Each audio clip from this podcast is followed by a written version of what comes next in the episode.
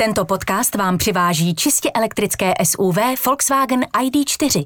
Designový skvost i digitální ikona na čtyřech kolech. Obrovský zavazadlový prostor v ceně.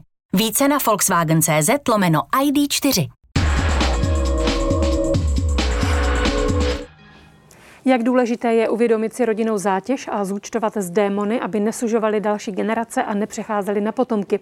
I o tom je nová kniha Nepošli to dál zpěváka a hudebního producenta Radka Bangy, která vychází souběžně s jeho novým albem Věci jinak.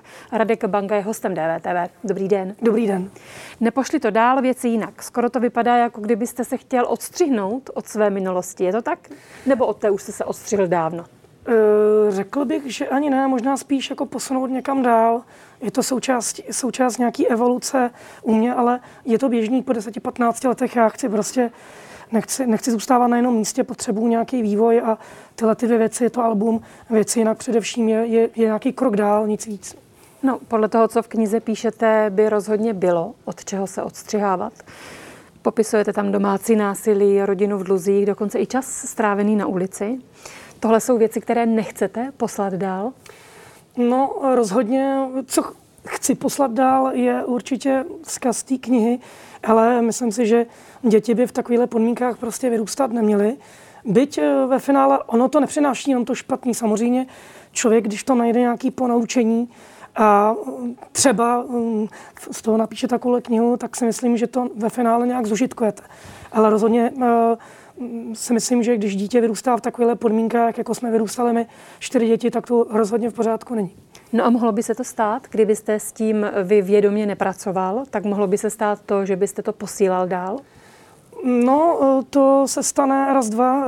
Já mám v jedné písničce takový verš, myslím, že to je v Nepošli to ráho dokonce, kde zpívám a přitom stačí málo, chybuješ, nevíš, jak se to stalo. Já myslím, že dokud si to neuvědomujeme, co se tam děje a nechceme to chápat, ignorujeme to. Já vždycky říkám žákům na mých přednáškách, které dělám už 10 let, říkám, nejhorší je, když to považujete za normální. Když prostě jenom jdete dál a vůbec to neřešíte vlastně ani v hlavě, prostě jenom to nějak akceptujete, to je vůbec ta nejhorší možná varianta. To jste na nejlepší cestě, že se s tím alkoholikem nebo násilníkem nebo, nebo tím problematickým člověkem takhle stanete jak nic. No. Vy píšete v knize. Táta mě chtěl opilý zabít, když mi byly dva roky. Tvrdil mámě, že jsem démon. Když mi to popisovala, stalo se to úplně stejně jako v mých snech. Máma mě vytrhla z jeho náručí a zachránila mě. Tohle jsou samozřejmě věci, které se do člověka otisknou, zvlášť když eh, se jedná o malé dítě. Cítíte vy v sobě nějaký otisk, kterého se podle všeho nikdy nezbavíte, který budete mít pod kontrolou, ale o kterém budete už vždycky vědět? Uh, já bych to možná řekl takhle, že když vás někdo řízne do prstu, to se zahojí. Ale když vás někdo uh, řízne do, do, vaší, do vašeho podvědomí, do vaší duše, to se um, sice zahojí, ale hojí se to velmi dlouho a některé věci se nezahojí nikdy. Možná ty rodiče, některý, kteří tohle to dělají, si vůbec neuvědomují, čeho se dopouštějí, protože oni mají pocit, že ti děti, děti to nějak nevnímají. Jo. Třeba často rodiče se hádali jakoby za, za zdí, ale já vždycky říkám, i, i zdí mluví. Jo. A to dítě je jako houba. To prostě absorbujete to do sebe a i když si to vědomě neuvědomujete, tak eh, ve chvíli, kdy, kdy to ve vás roste jako nějaký napětí, jako nějaká energie, to jednoho dne musí nějak ven. A to prostředí, přesně, který já tam popisuju, to je přesně to, aspoň takhle mi to potvrdila moje psychiatrička, to jsou z tohle právě vylejzají ty eh, narkomani, dětský vrahové, prostě problematici. Takže ty jizvy jsou neskuteční a myslím si, že ty rodiče, i proto jsem tu knížku napsal, aby si to uvědomili, co, co, co můžou na těch dětech nechat. Je to strašný, protože eh, ty rodiče mají fakt pocit, že se ničeho špatného nedopouští, ale je to hrozný. Je to nějaká forma zla? Mm, mně se líbí, jak to říká pan Dušek v jednom svých pořadů, ten řekl, to není zlo, to je neštěstí. Jo.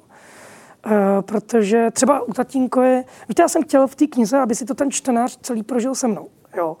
Aby vlastně, protože je úplně něco jiného, jak to vnímáte vám jako dítě, kdy vlastně to bylo docela radostný, docela hezký, moci, moci to ani nepřipouštíte. Cítíte, že se tam něco jako děje, ale mm-hmm. jako ne, ne, úplně to, tím vědomím to úplně nevnímáte.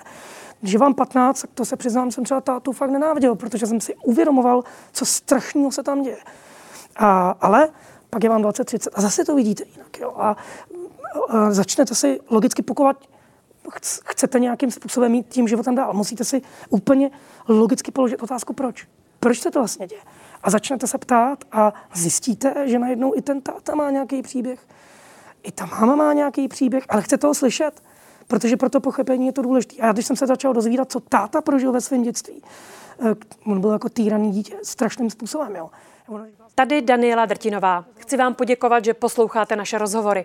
Jestli chcete slyšet celý podcast, najdete ho na webu dvtv.cz, kde nás můžete i podpořit a stát se členy DVTV Extra.